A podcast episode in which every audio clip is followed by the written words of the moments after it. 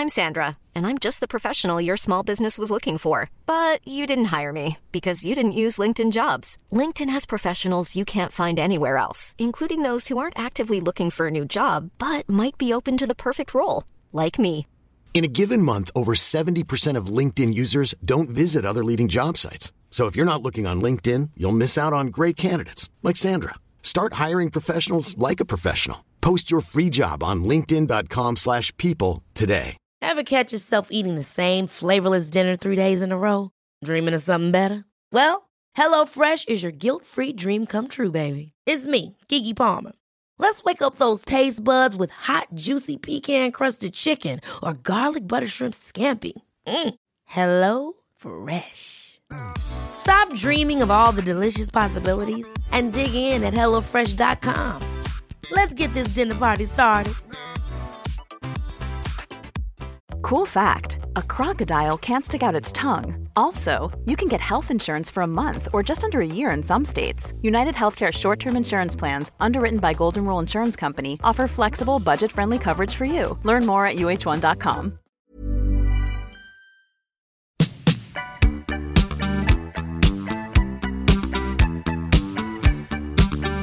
Thank you for joining the conversation on Colloquium. This episode is brought to you by Excelsior Capital, an investment platform focused on democratizing private equity by providing individuals access to direct opportunities. To learn more about the firm, please visit excelsiorgp.com and connect with Brian on LinkedIn.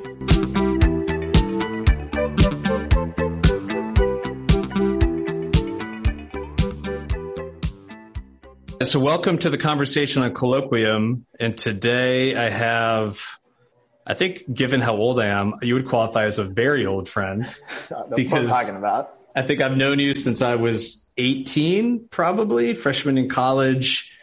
We won't, we, we would spend like half the show talking about how we know each other, but needless to say, multiple shared connections between Nashville, Wesleyan, etc. But Brent Taylor, thank you for coming on the show, man. You know, it's my pleasure. I'm so excited to be here and to see your virtual face. You- You're right, it is a tangled web that we weave. So we'll just spare the audience of all of that. and suffice it to say, we're pretty comfortable in each other's company. Hey, I would say that we, we put some time in together very Yeah. briefly. So, uh, you know, most people listen to the show. I'm a New Yorker who married a Nashville girl. My wife's family knew Brent forever growing up. And then my wife and I went to Wesleyan, which where, is where Brent went and my brother went. So between all of that, known each other a long time. And since I've moved to town, he's been a, a close friend and I'm excited to have him on the show. Maybe we'll just kind of fast forward through high school, through college, get into the professional career because I'm super curious to hear about your stint as in, in investment banking. Then you did the healthcare deal and now you're in this design thinking world, which I want to spend the majority of the time working on. So maybe in your own words, what was that journey to your current gig look like? So the the shortest way to describe that would be an accident. There was really nothing intentional about that. I leaving school, you know, you're kind of counseled for sure in a couple of directions with an economics major, and I was interested in business and finance, and so I chose to do investment banking, but also knew I wanted to be in Nashville, so found the one opportunity here and pursued that real hard. Had a wonderful and a terrible time. Anyone who's been in the investment banking world knows, but learned so much and took that into a corporate finance role in healthcare. So it was really just, you know, doing all sorts of products and industries in the role that I was in in investment banking and then really focused on outpatient oncology was the kind of company I was working with and mainly focused on capital raising and M&A there. And then um, I'm going to credit the dynamic leader, someone who's had a pretty big role in my professional life. His name's Tim Petrikin. He was the CEO. He kind of tapped me on the shoulder one day and said, Hey, I like your analytical mind, but I see that you care a lot about our patients also. And I think that you should apply that to our patient experience and not just our corporate finances. And I was like, sure, I'll try anything once. And so he sent me to Intermountain Healthcare, which is in Salt Lake City, and they're kind of the, the quality improvement mecca in the US. There are a few other systems that are great, but they're the ones that share and educate other professionals. And so I studied under Dr. James for a little bit and came back and was just applying that and with our patient experience. And what happened was very quickly I realized when I'm doing quality improvement, a colleague of mine, his name's Parker Gates, he was kind of simultaneously went to the D school at Stanford and came back and was in charge of innovation. And we realized when we're working with our staff and folks that to them it was really all just change, right? And there's a, there's actually a big difference between quality improvement and innovation, but it's also a fine line. And so for them who are taking care of patients, we we just started to cross paths a lot, and we realized we need to have more of a portfolio approach. And so then I started working on these innovation projects using design thinking with him and running quality improvement long story short, a lot of leadership change. I ended up taking over innovation when Parker left full time to form Stoked, the company that I'm with now. And I started freelancing with Stoked and then more leadership change.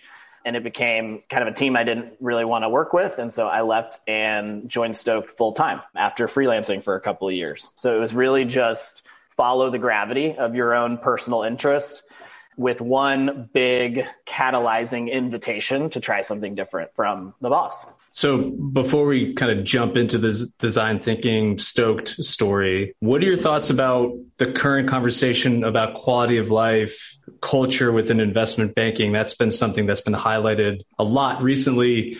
You did your typical two year stint there. Do you think it's inherently set up to be this way? Do you think it is able to change? What are your thoughts based on your experience? I mean, I feel like I should choose my words carefully. My perspective was that there were certain MDs that I worked with, and we would actually laugh about it a lot as analysts. Like certain MDs I would work with would go in with your standard pitch deck, throw it on the table, probably not even open it, and just have a conversation. And others would be like, all right, I need to prepare for every possible scenario and would go in with like a 150 page deck where we've done an incredible amount of analysis and essentially free work. And just sitting on the sidelines, like it's easy for a young person to sit there and be critical and not really have any experience. So, you know, it, it probably what I say is not worth a lot. But now having matured a little bit in my career, I can see it. You're either going into that with fear or you're going into it with confidence. And I think so, like there's so much work that is created in that line of business that's really just compensating for people's fear going into these kind of consequential meeting rooms. And so I do think there's huge opportunity to improve the quality of life, but I don't think culturally it's tenable. And I don't, I don't see it as very different. So one of my um, best friends who you also know is a transplant surgeon, and we talk a lot about surgical training and what that culture is like. And I mean, he's probably the only person I know that has done way crazier hours than I did during that stint.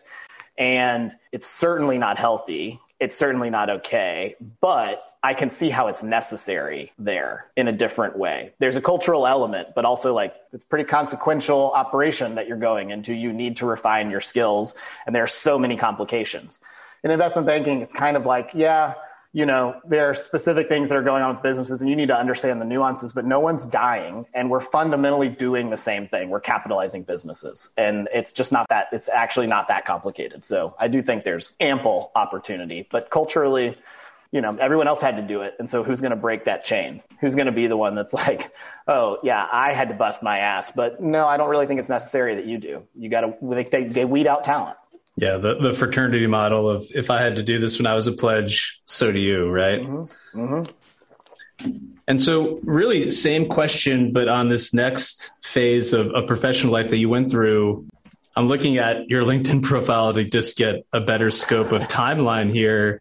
And you were the director of culture and strategy at E Plus, but that was 10 years ago before really culture was considered a corporate dialogue or imperative. And so I assume you were one of the first groups to, to have that conversation internally.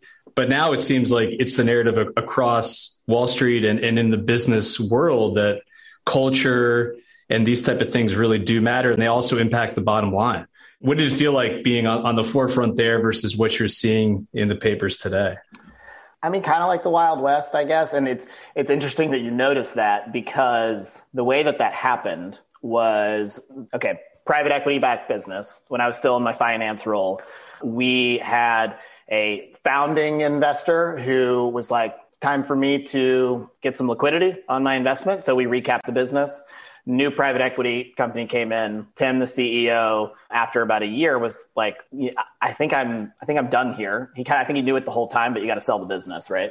And so then they brought in a new CEO. That's part of the leadership change that I was talking about. And so he wanted to give me the role of the director of strategy. And I'd been doing all of this quality improvement and innovation work. And I knew from that experience, we can talk about the strategy all we want, but culture eats strategy for lunch every single day. So I'll work in strategy, but I know that it's really about these people that I've been working with for a while and being able to create an environment and relationships where they feel as though they have the right amount of both sort of support and autonomy to drive any strategy that we might come up with. And so I told them, I'll take it, but you got to give me culture also. And so to your point, they were kind of like, sure, who cares? And I actually spent more of my time on uh, that's maybe not fair. I spent at least equal amount of time on culture and trying to really supplement what we had like I say we I was not on the executive team but I was working with the executive team for strategy. So what the strategy that we came up with and trying to supplement that with that's great. I'm glad we want to do that but what's the environment that we have to create to allow that to happen so it's really it was me and i was just making it up as i went you know? It was like okay let, let's try this out. So it felt very much like the wild west. Yeah. Well i think it feels like way to a lot of people still right? And so was that experience what led you to do this what i see as like freelance independent consulting gig that eventually led to you working full time at stoked it was. So, in doing this sort of work, this market emerged, and you really have to, in my opinion, credit the D school at Stanford with creating an just like almost like a movement around design thinking and really David Kelley and then as kind of the visionary behind that but so as we're doing this work and it's early on in the D school's formation really we're some of the first people who have been to the D school and are kind of coming back to industry and trying to apply it. And we're just really active. And so going back to how did this happen accidentally? What happened is all these companies would call the D school and say, Hey, it's really expensive for us to send our entire team to Palo Alto. Would you maybe send some of your folks to us? And they said, no, um, we don't do that. But we know a lot of people who are, you know, D school executive education alums. Maybe they would be interested. And so they would just call Parker, who is my colleague that I was working with, and say, hey, do you.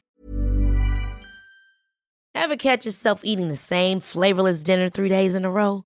Dreaming of something better? Well, HelloFresh is your guilt free dream come true, baby. It's me, Keke Palmer. Let's wake up those taste buds with hot, juicy pecan crusted chicken or garlic butter shrimp scampi. Mm. Hello Fresh. Stop dreaming of all the delicious possibilities and dig in at HelloFresh.com. Let's get this dinner party started. Planning for your next trip? Elevate your travel style with Quince. Quince has all the jet setting essentials you'll want for your next getaway, like European linen premium luggage options, buttery soft Italian leather bags, and so much more. And is all priced at 50 to 80% less than similar brands. Plus, Quince only works with factories that use safe and ethical manufacturing practices. Pack your bags with high-quality essentials you'll be wearing for vacations to come with Quince. Go to quince.com/pack for free shipping and 365-day returns. Mom deserves the best, and there's no better place to shop for Mother's Day than Whole Foods Market. They're your destination for unbeatable savings, from premium gifts to show-stopping flowers and irresistible desserts. Start by saving 33% with Prime on all body care and candles. Then get a 15-stem bunch of tulips for just $9.99 each with Prime. Round out Mom's menu with festive rosé, irresistible berry chantilly cake, and more special treats. Come celebrate Mother's Day at Whole Foods Market.